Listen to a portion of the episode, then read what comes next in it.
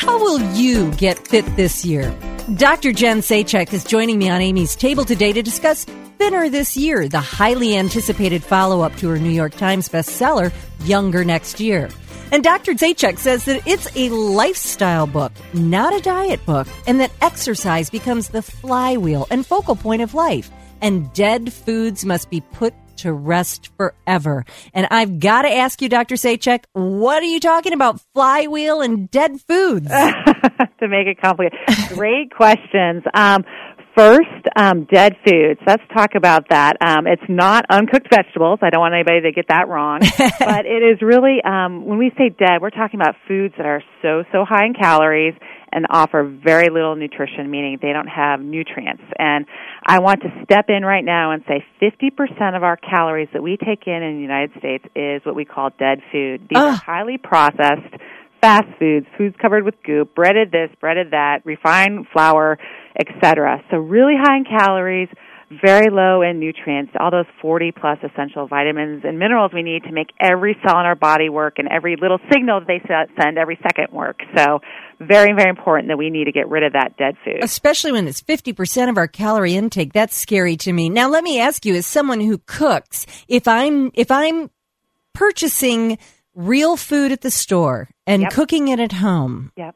am I taking, uh, is it less dead food just by the very nature of, I mean, anything that I'm not buying in a box? You know, if I cook chicken and potatoes and, you know, frozen vegetables, anything dead there? You are you are dead on the money on that one. That was great. Um, yeah, I think anything when you more you cook, the more you use whole foods, buying more items that don't have a label, less packaging, you're doing yourself a huge favor because you really when these processed packaged foods, you have you know sugar, added fats that are infused into those foods.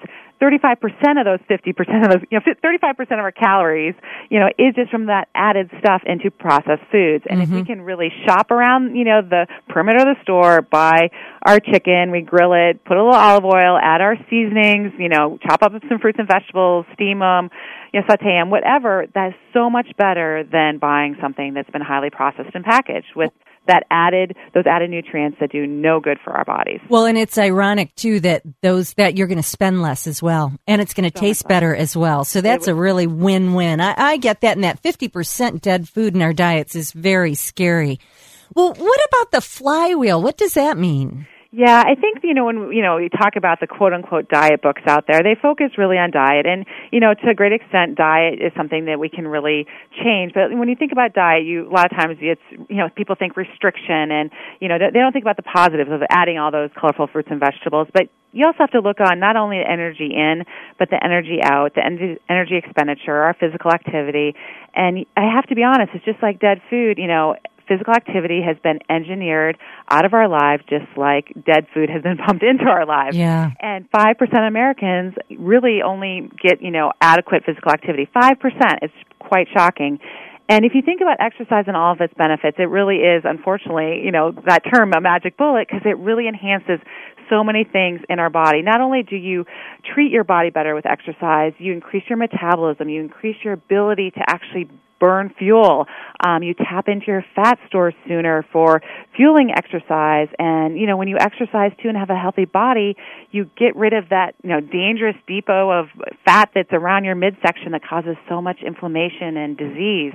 So it's really a huge benefit both for metabolism, for how you feel, and the ability to carry out you know, an active and Yeah. healthy daily life. Yeah, your emotional wellness as well. Exercise helps. Well, I'm brain, excited because you put together some rules called Jen's rules that we're going to share on amystable.com. But one of them is just a stark fact that I think is hard, and it's exercise for 45 to 60 minutes a day, six Yeah. days a week for the rest of your life. I think sometimes people think, you know, well, if I work out for a week, I am going to be great. And it's like forever, isn't it? It's forever, and as uh, Chris Crowley, my co-author, would say, and you know that you know, exercise six days a week for the rest of your life, and that last day you can, you know, the day you die, you can take off. You know? but it is true. I think it has to be, you know, because it's been engineered out of our lives. We have to make it a part of our normal lives. It's Yeah. part of the normal day. So when we say sixty days a week, we mean it's like it's part of your everyday.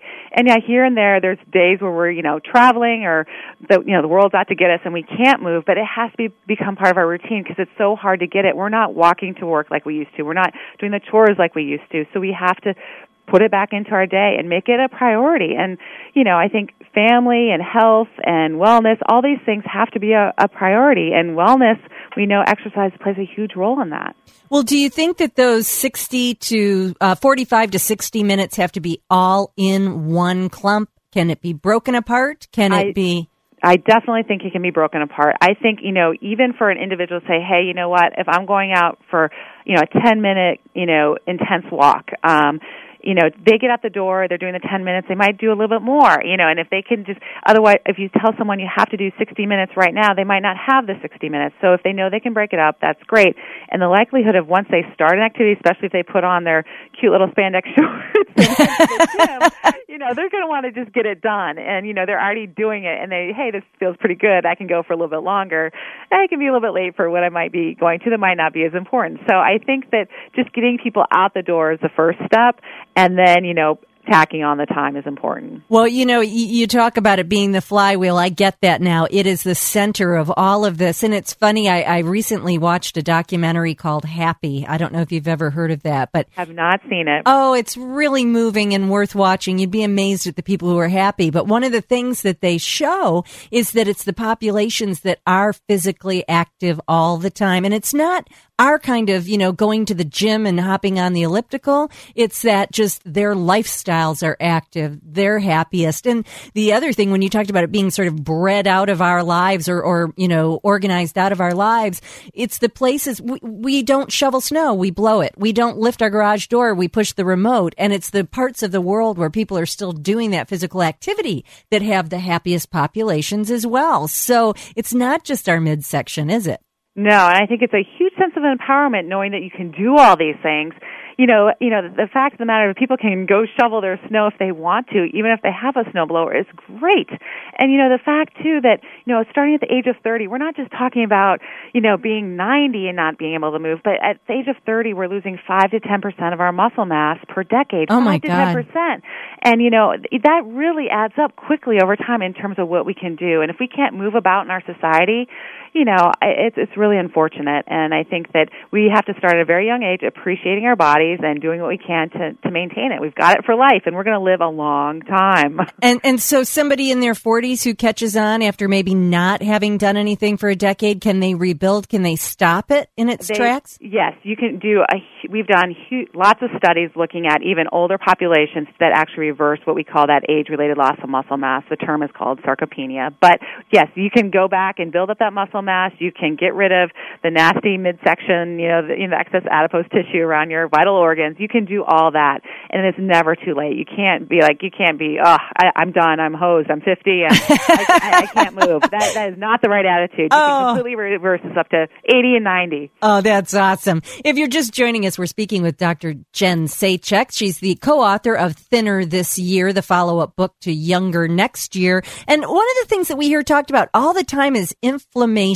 And you address that in your book. And is inflammation the root of all evil? You know, I think it's a, it's a, it's close. Yeah? So we've been, you know, in the labs now over the past 10 years.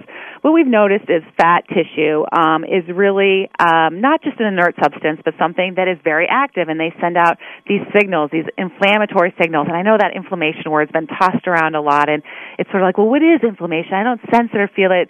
Sure, you know what inflammation is if you, you know, bang your thumb with a hammer, it turns red and gets huge. That's inflammation, but the silent inflammation that breeds disease, you know, this is something that starts at a very young age in unhealthy individuals. We're looking in children in some of our studies that have inflammation and, um, you know, I, they're starting to get type 2 diabetes at a young age and it's, it's unfortunate, but it really is, you know, all the diseases that kill us in this country, especially heart disease and type 2 diabetes, really go back to inflammation and most of that's tightly associated with having a lot of the fat tissue around our midsections. We're not talking about butt fat or tricep fat. We're talking around our midsections, around our vital organs where it's close to, you know, the, the fat cells can send those signals to those organs that cause decay so that, you know, our, our cells aren't able to produce insulin that helps maintain our blood sugar levels and we get diabetes and, and we end up having all these terrible amputations and mm. cataracts and blindness from it.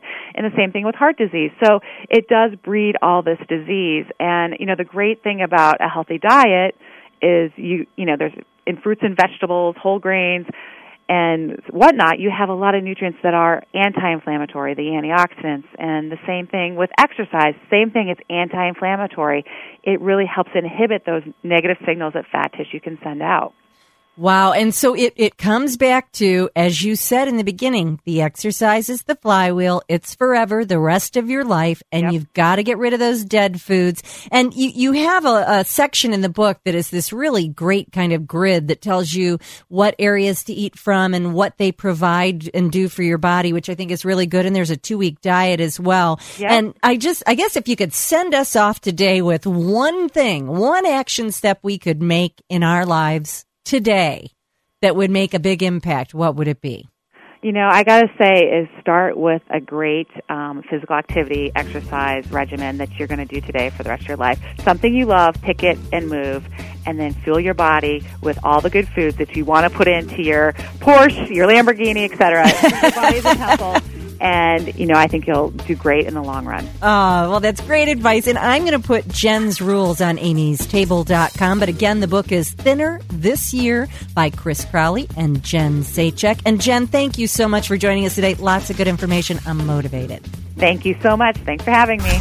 You're listening to Amy's Table. It's Amy's Table, a girl's guide to living with Amy Tobin on Q102.